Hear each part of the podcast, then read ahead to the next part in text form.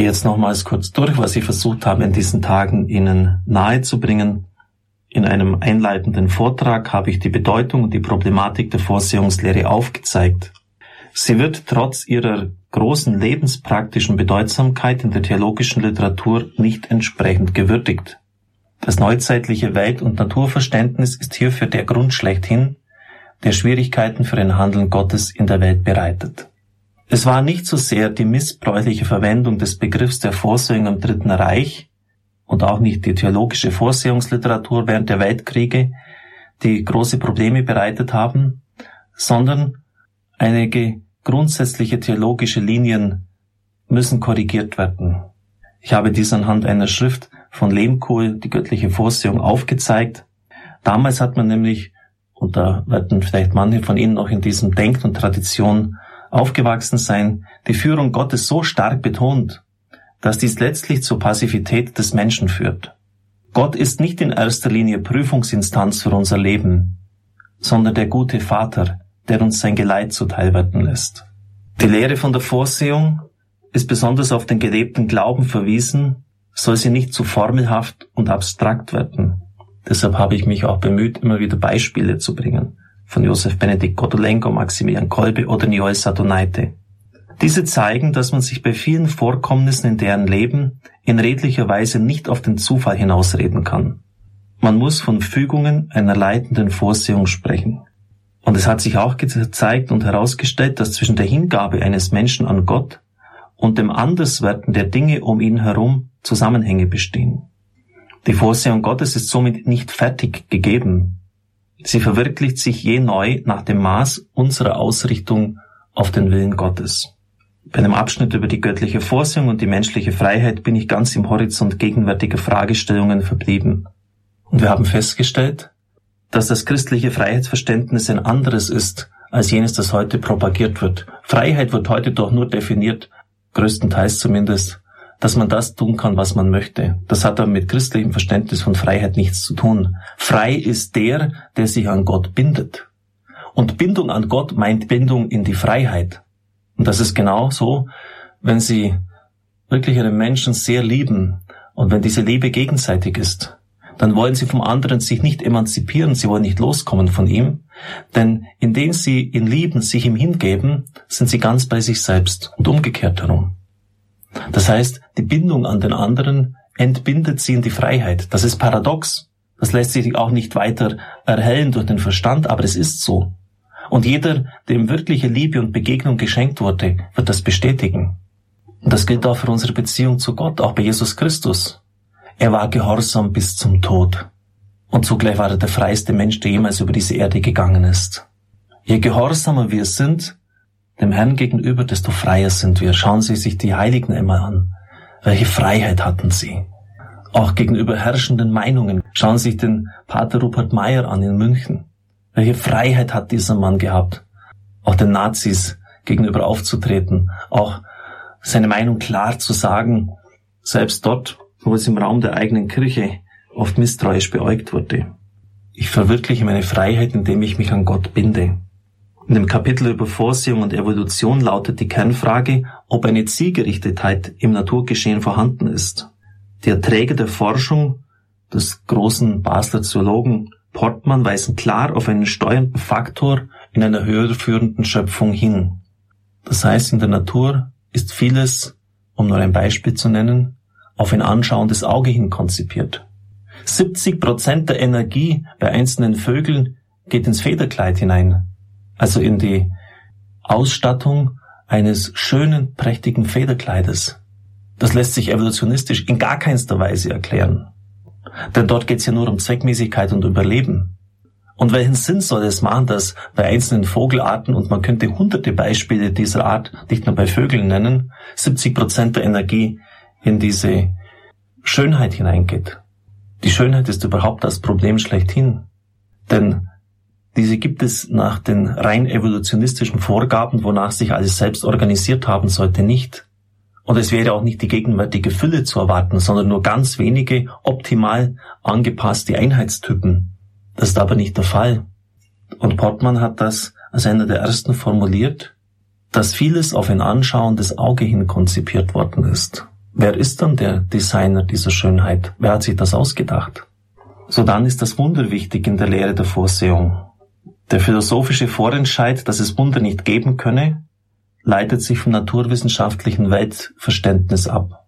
Bei den Naturwissenschaften hat man einen methodischen Atheismus. Das heißt, man sieht davon ab, dass eine höhere Gewalt, Gott oder sonst etwas anderes einwirken kann. Man versucht, die natürlichen Grundlagen zu entdecken. Was sind die natürlichen Gründe? Man geht nicht davon aus, dass es ein Wunder ist oder das Einwirken einer Gottheit. Dieser methodische Atheismus hat sich sicher als sehr gewinnbringend erwiesen, aber er wurde immer mehr zu einem bewusstseinsmäßigen. Und das hat dazu geführt, dass man eigentlich alles andere ausgeblendet hat, es von vornherein dem Verdacht auf Ideologie unterstellt hat, was darüber hinaus ist, über das Messbare, Beweisbare, was offensichtlich ein Unsinn ist. Denn ich kann ja nicht die Tiefe einer Freundschaft, die Größe eines Schmerzes, die Hingabe eines Menschen an einen anderen messen, und trotzdem sind es Wirklichkeiten, die existieren. Und es ist auch ein ausgesprochener Unfug, ein Erfahrungselement, einen Erfahrungsbegriff, nämlich den naturwissenschaftlichen, herzunehmen und sagen, das ist das Entscheidende. Nämlich das, was im Experiment abrufbar, jederzeit wiederholbar ist, sind nicht alle entscheidenden Ereignisse und wirklich wichtigen wiederholbar. Die Erfahrung einer großen Liebe. Eine Begegnung, die mein Leben prägt und ändert. Das kann ich doch nicht im Experiment wiederholen. Deshalb ist es doch unsinnig zu sagen, der naturwissenschaftliche Erfahrungsbegriff, das ist derjenige, der das Maß für alles andere hergeben muss. Und deshalb kann es auch nicht sein, weil kein Wunder wiederholbar ist, sondern ein einmaliges Geschenk Gottes an den Menschen darstellt, dass der naturwissenschaftliche Erfahrungsbegriff herangezogen wird, um Theologie zu betreiben und das Wunder verstehbar zu machen. Es ist notwendig, dass die Wunder, die im Lauf der Kirchengeschichte geschehen sind, beachtet werden. Zumal die Kirche recht streng auf diesem Gebiet ist und nicht unkritisch hier einfach alles akzeptiert. Ratzinger hat in Lyon und Paris eine viel beachtete Rede gehalten über die Erneuerung des Schöpfungsglaubens. Das ist ganz wichtig. Ich habe dann aufgezeigt, in einer mehr spirituellen Theologie, ja, was Anhaltspunkte sind, den Willen Gottes im eigenen Leben zu erkennen. Man muss in der Lage sein, die Zeichen der Zeit zu deuten, die Stimme Gottes in der eigenen Seele und auch, wie es Kentenich nennt, die Seinsstimmen zu deuten. Und all das muss in seinem Zusammenwirken erkannt werden. Der gütige Gott und das Leid der Welt scheinen Gegensätze zu sein. Wir haben aufgezeigt, dass die im Horizont der Existenzialphilosophie formulierten Alternativen weder lebenspraktisch noch theoretisch alles andere als überzeugend sind. Gleiches gilt für theologische Antwortversuche, die von einem ohnmächtigen oder leidenden Gott ausgehen. Ausgangspunkt einer genuinen Theologie muss der macht- und geheimnisvolle Gott der Bibel sein.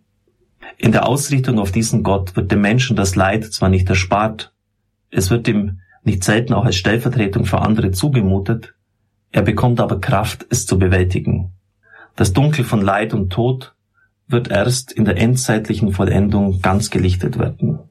Weit gespannte Horizonte und geerdete Theologie. Die Lehre von der Vorsehung hat eine ganz große Bandbreite. Sie ist mit dem Gedanken der Schöpfung schon gegeben. Denn es heißt ja, dass Gott die Schöpfung nicht einfach so ins Dasein setzt und sie sich dann selbst überlassen ist, sondern dass er Gott auf ein Ziel hinführt.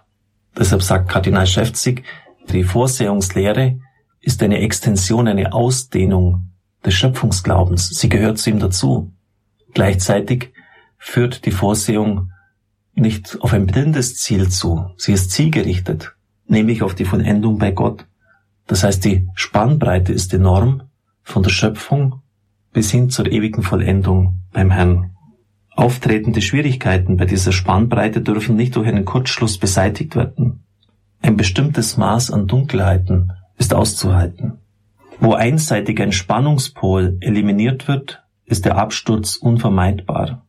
Deshalb musste Versuchen entgegengetreten werden, welche das Vorauswissen Gottes hinsichtlich der zukünftigen Entscheidungsakte der freien Kreatur beschränken wollen, welche keine Zielgerichtetheit im Natur- und Weltgeschehen am Werk sehen wollen, welche das Wunder rationalistisch auflösen, ein Handeln Gottes nur mehr auf die psychische Innerbefindlichkeit des Menschen reduzieren.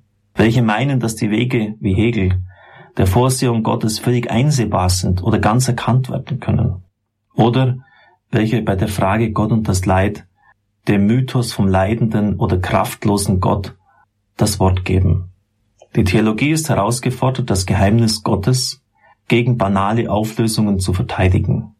Es kann somit nicht darum gehen, wie der bekannte Verhaltensforscher Wickler polemisch vermutet, Widersprüche aufzubauen, damit hinreichend viel Geheimnis übrig bleibt.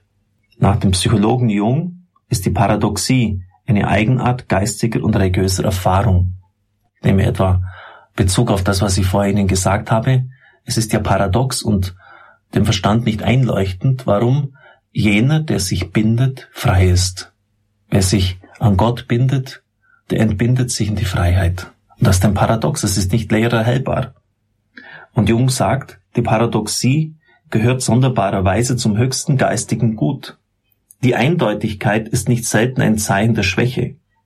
Darum verarmt eine Region innerlich, wenn sie ihre Paradoxien verliert oder vermindert, deren Vermehrung aber bereichert. Denn nur das Paradoxe vermag die Fülle des Lebens annähernd zu erfassen. Die Eindeutigkeit und das Widerspruchslose aber sind einseitig und darum ungeeignet, das Unerfassliche auszudrücken. Unser jetziger Papst dazu, das Plausible kann auf die Spur des Wahren führen. Es kann aber auch Gegensatz der Wahrheit sein. Gerade bei der Vorsehung ist man enorm herausgefordert, eine spannungsvolle Einheit zu wahren und gegen alle Verkürzungen zu verteidigen.